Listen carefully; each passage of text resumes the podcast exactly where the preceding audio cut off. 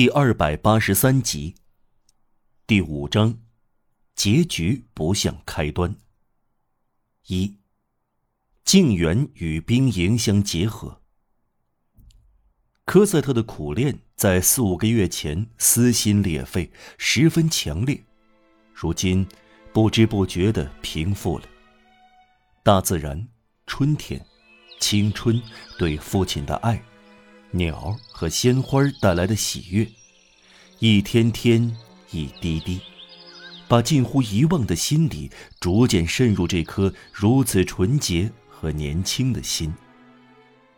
情火完全熄灭了吗？或者只剩下几层灰烬吗？事实是，他几乎不再感到痛点和灼伤点。一天，他突然想起了玛丽·与斯。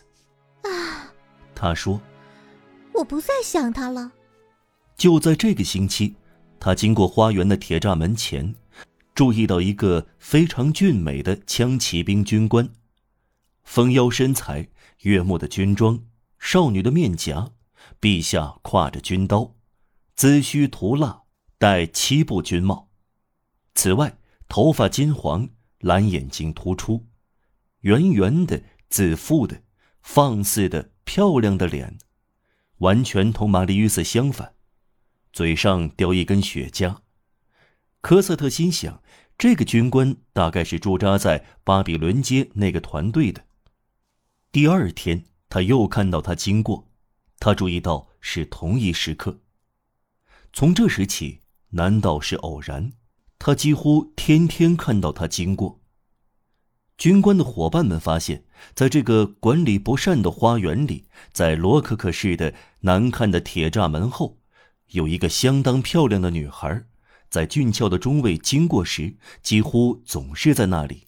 读者不是不知道这个中尉，他叫泰奥多尔·吉尔诺曼。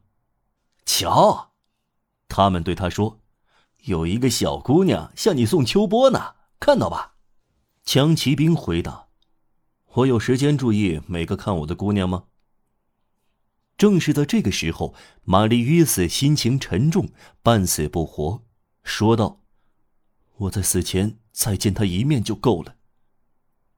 如果他的愿望实现了，此刻他会看到科赛特在注视一个枪骑兵，他会说不出话来，痛苦而死。谁的错？